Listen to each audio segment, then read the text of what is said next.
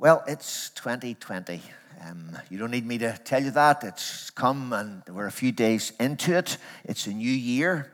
It's a leap year. It's a year of opportunity for women. I don't know if you have any plans for the 29th of February, but I'm just mentioning it as we pass. It's a new year. It's a leap year. It's a new decade, start of a, a new 10 year period in the life of this world. So it's kind of a moment, isn't it?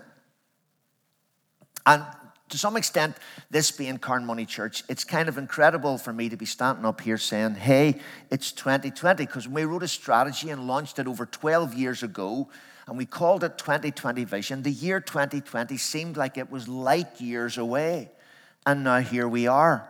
We've made it. We're here. It's 2020. And so this is a kind of a special year for us, and over the course of the next few months, we hope um, to be um, thinking back a little bit and giving thanks for all the things that we've done and the distance that we've come during those last 12 years to arrive at this point uh, in the life of our church. There'll be an opportunity to reflect on that and give thanks to God for that and say thank you to everybody who has had a part in what we've been doing in Jesus' name for the past 12 years.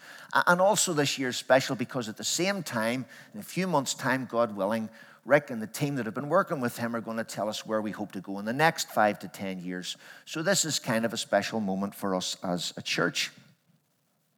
Maybe it's a special year for you as a person. Maybe this is a year of a big birthday, okay, but you're not going to tell anybody about that anyway.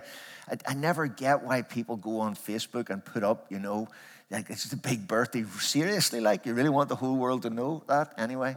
Um, I was really hoping actually somebody was going to be at church this morning who's been posting about being the big 4 0, and I was really going to nail them, but they weren't here this morning, so they missed out on that. Um, so maybe it's a big birthday year, maybe it's a big anniversary year for you, maybe it's a year full of promise. You know, you, you've got a new job and you're looking forward to starting it. You've got new things coming up in the next 12 months and you're looking forward to it. Or maybe you're just one of those people who is just so glad to see the end of 2019. I'm not sure. But maybe 2020 is a special year for you. For me, it's kind of a special year in a couple of ways. 40 years ago, on the 20th of January coming, I was ordained to the Christian ministry by the Presbytery of East Belfast in Bloomfield Church. And uh, in some ways, it's incredible that we're 40 years down the road from that. At least it seems like that to me. Probably doesn't seem so incredible to you, but it does to me that, that you know, I, I kind of feel in some ways those 40 years have been like, have been the personal experience of a title of one of Eugene Peterson's book, A Long Obedience in the Same Direction because I've spent those 40 years essentially doing exactly the same things. Might have been in three different locations, but it was the same kind of stuff for 40 years. Nearly half of those 40 years have been spent with you in this worshiping community. We've partnered together around what we thought God was calling us to do. And on the 31st of December this year, that partnership will come to an end. We've got 12 months left. And I suppose in some ways that changes things a bit.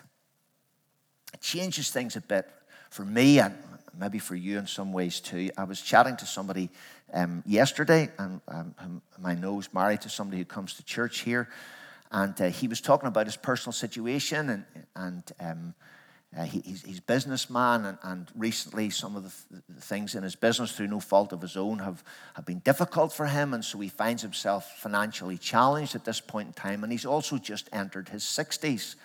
And he was saying to me, you know, how challenging that is. And I said, yeah, well, I suppose when you're in your 60s, you don't have the energy you had when you were 30 and 40 to, to devote to your business. Well, no, he said, it's not really that. He said, rebuilding a business at 30 or 40 years of age, you've got quite a lot of time stretching out in front of you. Trying to rebuild a business at 60 is an entirely different prospect. You don't have the same amount of time. And putting a time limit on something changes everything. It changes your perspective. It forces you to focus more, to be more um, determined, maybe, uh, to set your priorities better because you know you only have a limited amount of time. And so I think it's significant for us as we gather today at the beginning of a new year, at the beginning of a new decade, at the beginning of our last year together, you and I, doing church together and seeking to discern God's will and give ourselves to it, it's significant that at this point in time, we come to the Lord's table. Why? Well, first of all, because the Lord's table reminds us of why we do this, of what this is really all about. It reminds us that to be Christians, to be together in com- the community of God's people, is about seeking His presence among us. As Andrew Peterson writes in one of the verses of his song, Is He Worthy? Does the Father truly love us? He does. Does the Spirit move among us? He does. And does Jesus, our Messiah, hold forever those he loves? He does. And does our God intend to dwell again with us? He does. This whole Christian thing is about the presence of the Father and the Son and the Holy Spirit. That's why we're here.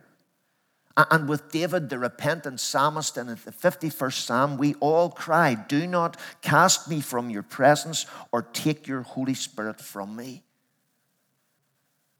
That's the thing that gives this purpose, meaning this is what it is about that we get the opportunity to find ourselves in the presence of the Lord. Moses makes this clear to God as he speaks with them face to face on, on the mountain in what is probably the most romantic chapter in all of Scripture. Moses says to God, If your presence does not go with us, do not send us up from here. How will anyone know that you are pleased with me and with your people unless you go with us? What else will distinguish me and your people from all the other people on the face of the earth? In youth and old age, in work and in rest, in singleness and in relationship, in the house and in the public square, in darkness and in light, in hope and in despair, in life and in death all of it only has meaning if it is lived in the presence of God. The presence of the Lord. That's the thing. Be still, for the presence of the Lord, the Holy One, is here. Come, bow before him now in reverence and fear. In him no sin is found. We stand on holy ground. Be still, for the presence of the Lord, the Holy One, is here. That's what it's all about. And where else would we be likely to meet him than in the bread and wine of his commandment? You wouldn't invite somebody for your home to your home for a meal and then make sure you were out when they came. It would be a kind of a weird thing to do, really. It's not very hospitable.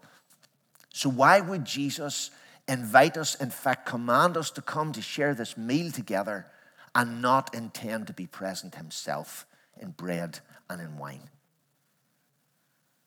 And so, as we come together, we are reminded of that fact that this is about the presence of God. Communion brings us into the presence of the Lord, and it brings the presence of the Lord into us. Are you prepared to receive Him? Is that why you've come? Or maybe you're just here to pass yourself, hoping beyond all hope that maybe he won't show up. And if he does show up, he'll pay no attention to you.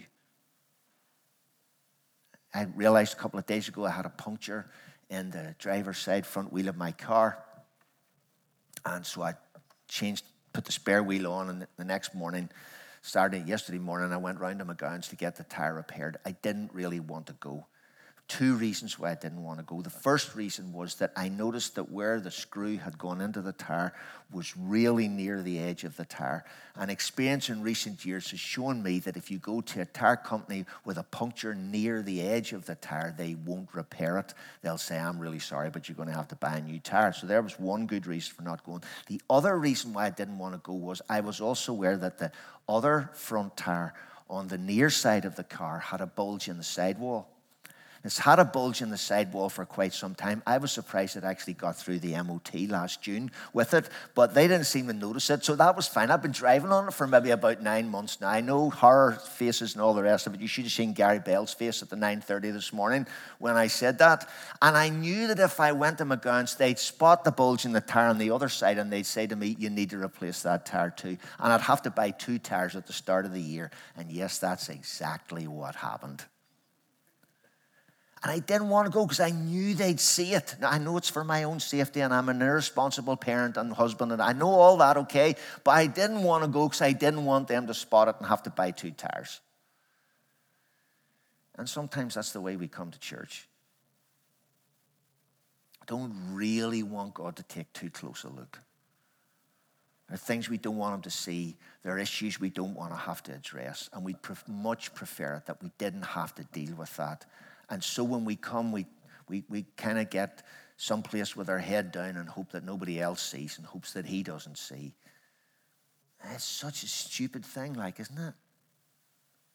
Because it's all about him being among us.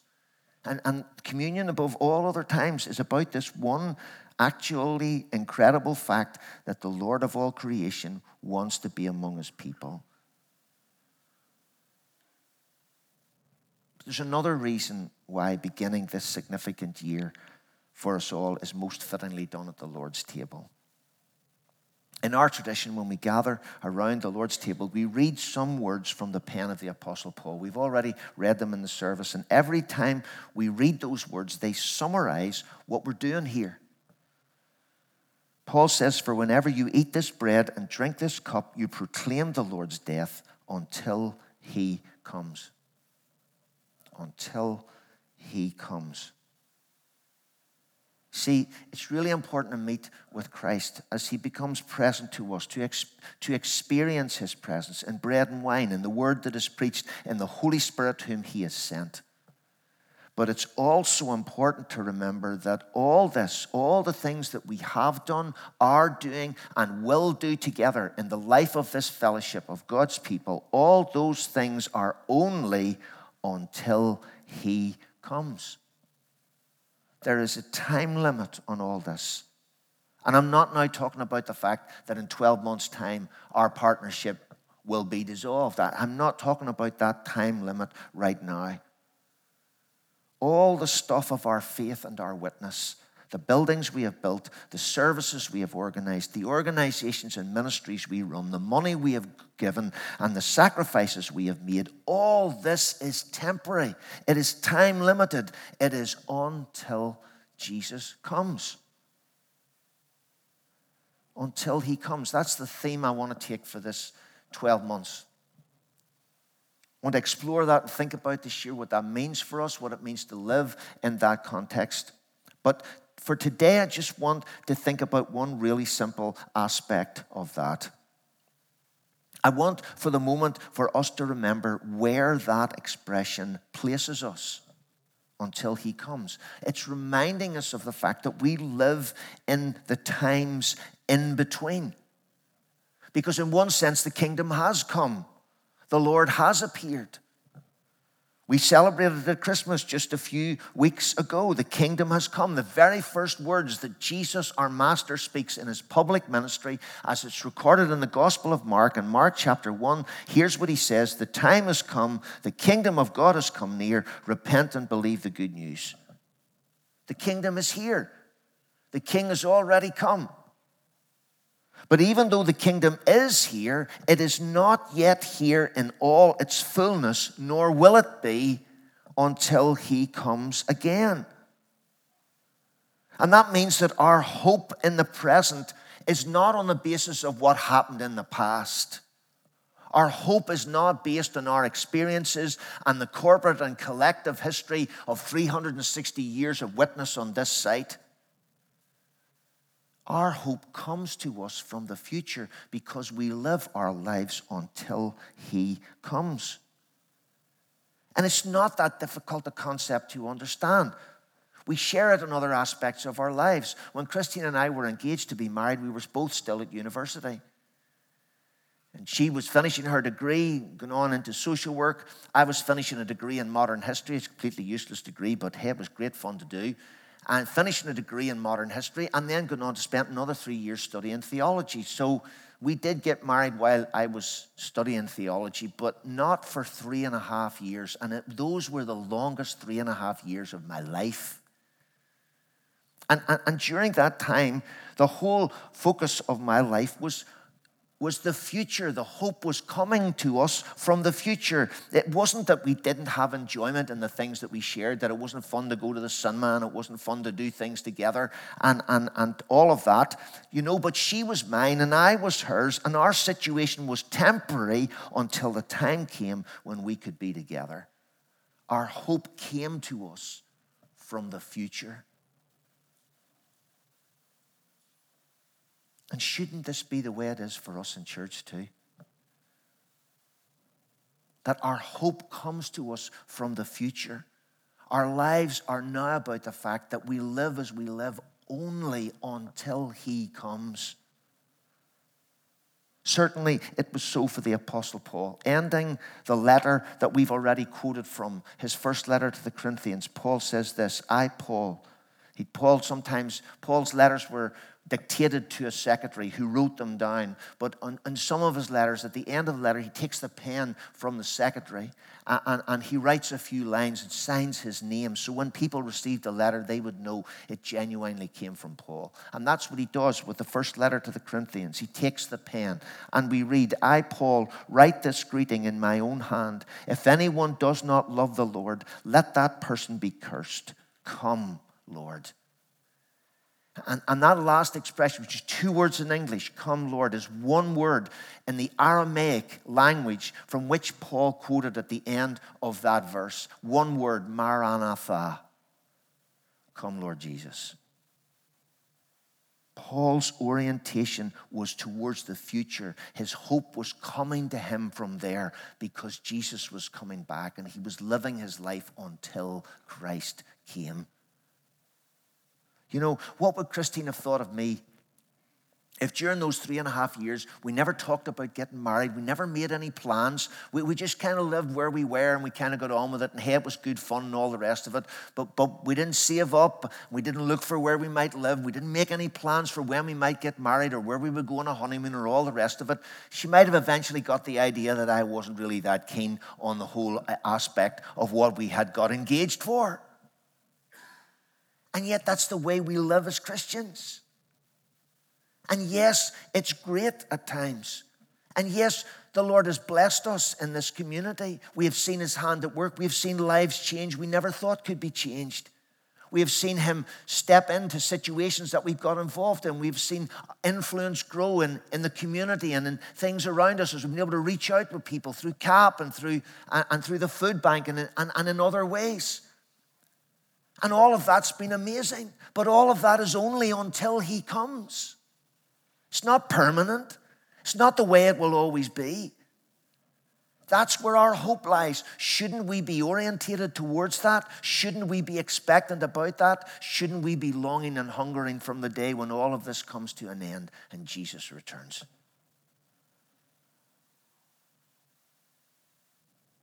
Everything is until he comes. It should be our orientation, it is our hope. But the other thing about it is this it reminds us that we only have a limited time available.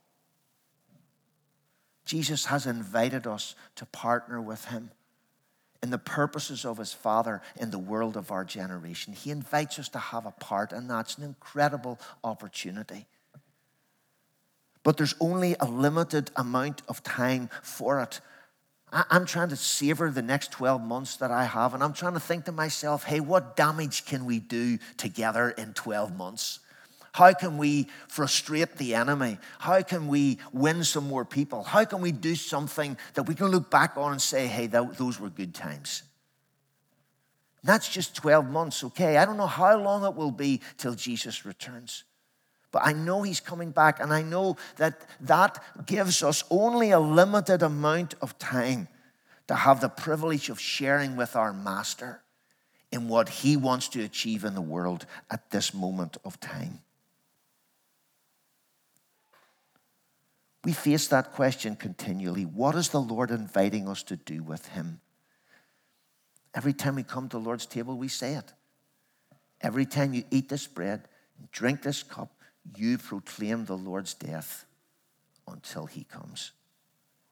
So, who needs to hear and see the proclamation of the death of Jesus Christ? From you. And what might that mean for your life to do that more effectively in the days that lie ahead? It might mean a change of career.